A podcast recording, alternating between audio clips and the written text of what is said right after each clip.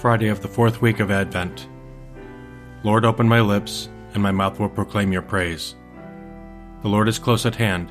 Come, let us worship him. The Lord is close at hand. Come, let us worship him. Come, let us sing to the Lord and shout with joy to the rock who saves us.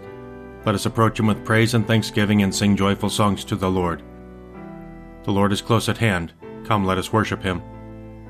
The Lord is God, the mighty God, the great King over all the gods. He holds in his hands the depths of the earth and the highest mountains as well. He made the sea, it belongs to him, the dry land too, for it was formed by his hands. The Lord is close at hand. Come, let us worship him. Come then, let us bow down and worship, bending the knee before the Lord our Maker, for he is our God and we are his people, the flock he shepherds. The Lord is close at hand. Come, let us worship him. Today listen to the voice of the Lord. Do not grow stubborn as your fathers did in the wilderness, when at Meribah and Massah they challenged me and provoked me, although they had seen all of my works. The Lord is close at hand. Come, let us worship him.